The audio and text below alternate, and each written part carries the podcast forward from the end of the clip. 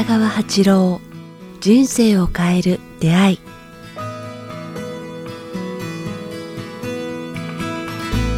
こんにちは早川洋平です。北川八郎人生を変える出会い。今日は第85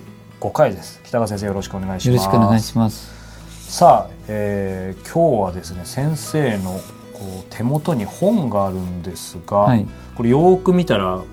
先生の本ですね。そうですよね準備された世界対話真のスピリチュアルに生きるということで先生これ新刊ですか？新刊ですね。いつの間にかなんですが。清水さんからこう持ちかけられたお話なんですね。あそうなんですね。でこの題名も清水さんがつけられたと思うんですけども、はい。はい、今あの清水さんという言葉ありましたけども、えー、清水さんというのは清水勝義さん。先生のこの本の、はい、まあ、共著者というか対談者で「読書のすすめ」という本屋さんをあのやってらっしゃってあの多分本好きの方だったらねご存知の方も多いと思うんですけども、ね、あのまあ、彼が、ね、書店を経営していてその書店であの、まあ、本当に彼がもう本の目利きですよね。素晴らしい人生を変える本をたくさん知っていて、ね、その彼が、まあ、素晴らしいと思った本を置いている。普通の本屋さんとちょっと違ういい意味で本屋さんなんですけども。僕も思い出すと実は8年ぐらい前に彼にインタビューさせていただいたことがあってなので今回先生とその清水さんが対談して一緒に本を出されてちょっと個人的にはすごく嬉しくてですね、うん、ずっといつかいつかと待っていたんですけどもこれきっかけは？そうですね。まあ彼はあのなんか私と同じで、まあ、日本にこう精神革命を起こそうとしている人の一人だと思うんですね、はい、すごい研ぎ澄まれたあの理論と、まあ、あの透明な感覚を持った方でね、はい、で私が父出版から本を出した時の講演を聞かれてでそれでまたあのなんかシムさんの本屋で喋ってくれっていうことで、はい、あの本屋さんでちょっとセミナー1時間半ぐらいしたんですね、はい、でその時にそばで聞いてて「いやその話ぜひこう本にしたい」って言われてですね、うん、とても大切な話だ、はい、内容が私のこう話はなんか変にオカルティックな部分があると思ってたけれどもそうじゃなくて今の日本にすごい大切な祈りとか、はい、スピリチュアルなこととかあそういうことを書いてある足りない部分じゃないかって感じてくれたみたいで、はい、それでシムさんが「ぜひこれ大事なことだから先生本にしましょう」っていうことで、うん、まあ、本にしてまあね、はい、こう世の中の多くの人たちが持ってるこうなんかインスタント簡単なハウツーものでみんな生きようとしてると言いますかね、そこをもう少し違う意味があるんではないかということを2人でこう対談したって言いますか。それをこう本にしてもらった。なかなか私は本の内容の良し悪しっていうのは評価できないんですけれども、はい、彼はそういう意味ではすごくこの本は、うん、あの今までにないいい本だっていう評価してましたね。あのすごい皆さん期待してくださいみたいなこと書いてあったから。私は正直言って分かんないんですよね。あのいつも言ってることだけで、はい、他人の評価がどうなこうなって分かんないんですけど、まあ、専門家のシムさんはすごく高い評価をしてますね。素晴らしい。でもどうでしょう？先生普段ねあのどちらかとおっしゃる通り執筆っていう形でご自身で書かれるじゃないですか、はいはいすね、今回このまさに対談っていう形なので、ね、その辺って実際、まあ、先生がこう書いたのとも厳密にと違うわけですよね。もちろんチェックはされてると思うんですけど、ねはい、そういう出来上がった本に対してなんかどんな感覚なんですか？今。自分が書いたのとはちょっと違うわけじゃないですか。違いますね。だからまあこれ早川さんとの同じこう思いついたことをそのまま喋ってるんですねほとんど。あまあこれも対談といえば対談ですね。そうですね、はい、だからそれが文字になっただけであのなんか向こうから降りてきた言葉あ質問に対して僕はこうあの考えてないんですね、はい、あのシンキングしてなくたり、うん、あの上手に書こうとしたりとかいうのがなくて理論的にじゃなくて全部その時の思い思いつきって言いますか向こうからもらった言葉をそのままこの対談と一緒ですけどね全くの筋書きのない筋書きのない話と言いますかね。なるほど。じゃあまあある意味先生の本ねたくさん皆さん読まれてきたと思いますけど場合によってはもちろんあの芯となる部分は多分同じだと思うんですけど、はい、先生の現役というかもう駅そのままが言葉で出てるので、ね、なんかちょっと新しい発見いっぱいありそうですね。なんかねそんなこと言ってました。シムさんもなんかこれはとても面白いし内容が深いって言ってましたね、うん、だからあの普通の本今まで自分が作った本とはちょっと違う趣があって、うん、すごく今の日本にとって日本っていうそう大げさな言葉でのも言ってますけどもなんかみんな人々にとってとても大切なことではないか。なんかハウツーで手軽にこう成功とか生きるとか、はい、とにかく簡単に人生を変えようと変えようとして苦しんでる苦しんでる人たちにとってはあとてもいい本ではないのかな目覚めるって言いますかね、うん、気が付くって言いますかねというようなことをあのいい言葉で褒めていただいて、ね、嬉しいですね、シムさん。さあそしてこの内容なんですけどタイトルあるように準備された世界？そうです、ね、これどういう内容なんですか？私もそのそうかまさに話したから。そうなんですよね。あのパッと彼から聞かれて全部答えただけだから、はい、その何を言ってるか私も読まないと忘れたわ、うん、からないんですけど、うん、この世のことはあらゆることはこう準備されてると言いますかね。今思い出して早川さんから言われて思い出したんですけど、はい、こうできないとか達成できないとかこういろいろ皆さん難しいとか思うでしょうけども、うん、そうではなくて全てのことは準備されてる、うん、準備が整った時にあらゆることはやってくるんだっていうのも一つだし、こう皆さんがこう、まあ、地球この地球上のことあらゆることはもうなんかもう全て神って言いますかね、うん、うん、なんかそういう大きな存在って言いますかね、まあ、実際にそういう大きな存在があるっていうことに気づくことも大事なんですけども。はい。この時間を司る者たちといいますかね。そういう者たちがやっぱいるんですよね。なんか、うん、大いなるものといいますかね、はい、年をととって思索的になればなるほどそれから体験が深くなればなるほど私たちのこの世の世界はこう人間だけのあの思いで動いているのではなくて、うん、もう少し奥深いところの暗黙の向こうの力といいますかね、はい。沈黙の向こうの向こうからやってくる不思議な善意のエネルギーといいますかね、はい、そういうものがを感じるようになってくると思うんですよ、年取ればですね。でそれををの世界の世界のことはこうまあじゅ全て準備されてる、はい、だからどうどれをチョイスする選ぶかっていうのは私たちの心次第といいますかね。レベル次第とか気づき次第っていうことを中心にいってるのかも分かりませんね。でもそうすると、まあ、この本の紹介とともに今日その準備された世界ってキーワード出てきたんで、えー、まあ、そういうお話今このまま伺っていければと思うんですけどよく先生おっしゃるようにその良きことも悪しきことも、まあ、ね、まあ準備されてるとも言えると思うんですが。なんて言うんでしょうね。なんて言うんですかね。その僕は一番皆さん現代の人たちはやっぱなんか尽きることのない不安の中にいるのではないか。と思うんですよね。湧いてきますよね。漠然と未来にある不安っていうんですか、それに向かって自分たちは進んでるような。確かに。これなんなんでしょう基本的に過去に不安を覚えることあんまりないじゃないですか、うん、未来に不安を覚えるし過去には覚えない何なんだろうだからそこを恐れてると思うんですよね、うん、だからそれは恐れなくていいと思うんですね。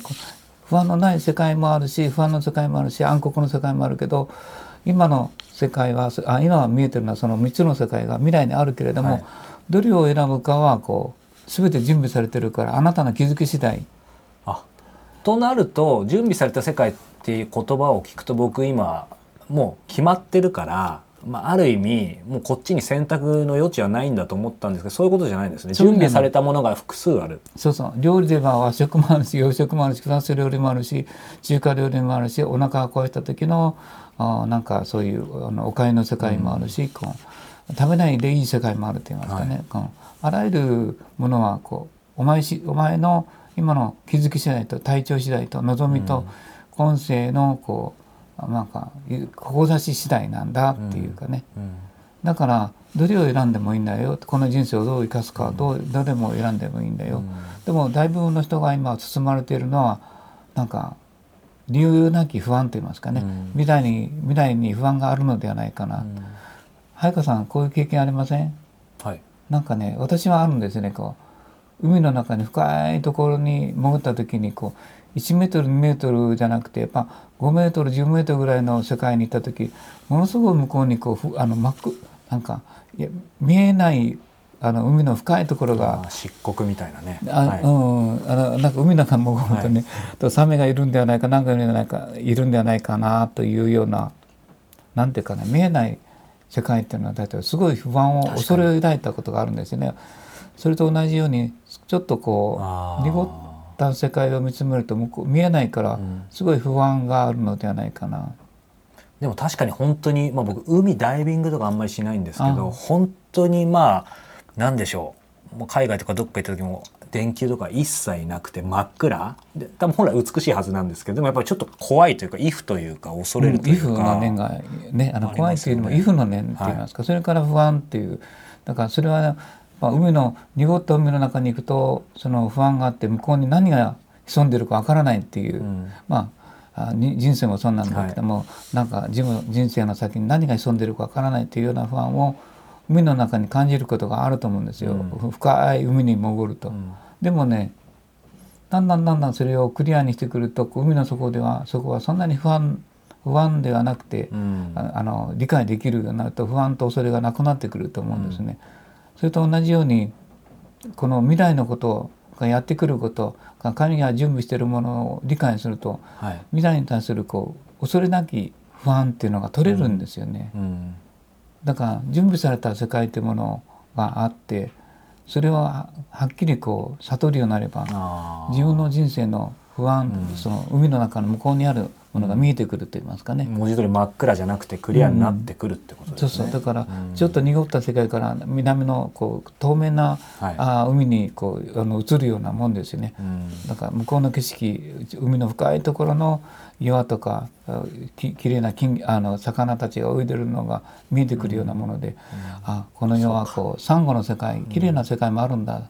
ていうことに気づくようなもんじゃないですかね。うんそうするとそれはまあ得体の知れない未来もそうですけど今結構どん底にあったりそれこそ文字通り言葉お先真っ暗ってあるじゃないですか、うんうん、でもその準備された世界知ってればお先真っ暗本当に真っ暗ってわけじゃないっていうこと。本当に真っ暗ではなくてちゃんとクリアな世界があるっていうかねこう、何がはっきり見れば不安じゃないわけじゃないですか、はい、こう何がどういう世界があるっていうかね、出来事は見えないかわからないけどもまた世の中が進んでる方向やこうそういう安らかな世界も準備されているということが気がつけば、そんなに不安にないならないと思うんですよね。ね。でそこにたどり着けるということが分かればね。確かに、うん。まあ、でも確かにそうですね。先生が常々この番組でおっしゃってることと通ずるところがあるような気がしますけど、まあ、今その準備された世界について、まあ、少し話聞きましたが先生こう清水さんと対談して、うんうん、この本の内容というより今清水さんと対談したことによって何か得た気づき学びって何か一個思い出せるとして何かありますか？やはりこうあどういうふうに言ったらいいのかな。2人ともこう見つめてるものが一緒というかねそれは人々を救いたいっていうかねこの日本と今不安とそれからインスタントに生きようとする人たちにこう、はい、あのそれじゃなくてもっと悟りといいますかね、うん、何かそういう目覚めを起こせばあこの世の中ね優しく手をつなぎ合って生きていけるんだ、うん、そのいい世界があるんだっていうことを教えてあげたいという共通の思いがあったことを今思い出しましたね。うん、彼もそういう志あるし私自身も人々に対してこう希望をこうあげたいと思ってるんですね。実際にあるんだっていうこと。そういう意味ではその共通するものを今までは多分清水さん清水さんでご自身の何かで発信されてきて、先生は先生でじゃないですか、だからこの対談で本が出来上がったことによってまあ何でしょうね。先生が言語化例えばできなかった部分を清水さんがされてる部分もあるかもしれないしその逆もあるかもしれない、その通りですね。清水さんも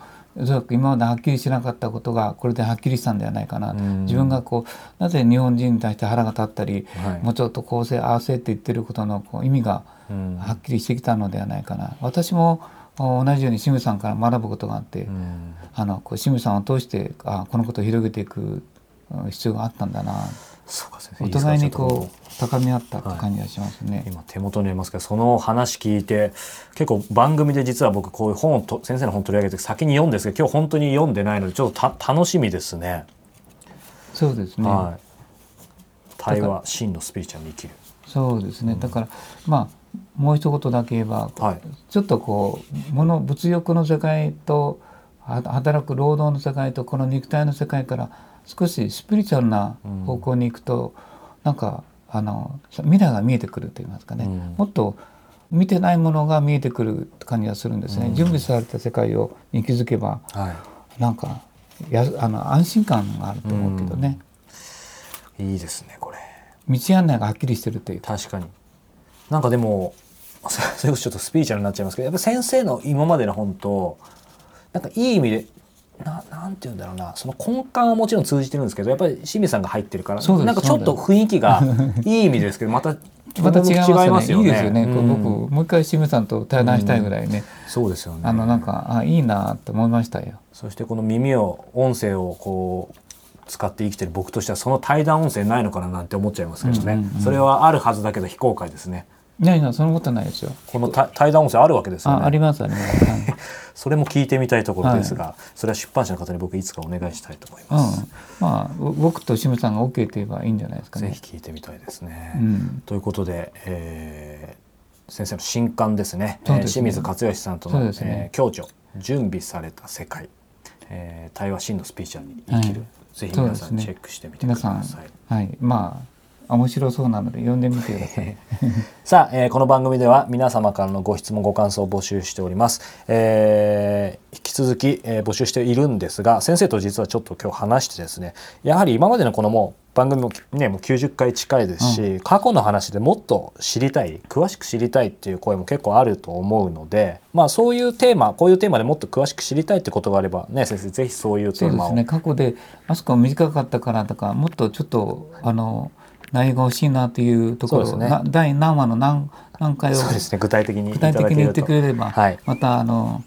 取り上げてね。取り上げられると思うんです、ね。はい、より続編だって詳しくしたいと思いますので、過去過去のことも言ってほしいな。はい。ということで、えー、そういったご要望も含めて、えー、北川先生のホームページもしくはこちらのメールアドレス北川アットマークキクタス .jp 北川アットマーク KIQ アルファベットの QTAS .jp までお寄せください。さあ、そして、えー、この番組が、えー、CD になりました、えー、CD ブック、写真集、えー、人生を変える出会いの方も、えー、Amazon でチェックできますので、ぜひそちらも、えー、お聞きいただければと思います。今日は第85回でした。北川先生ありがとうございました。ありがとうございました。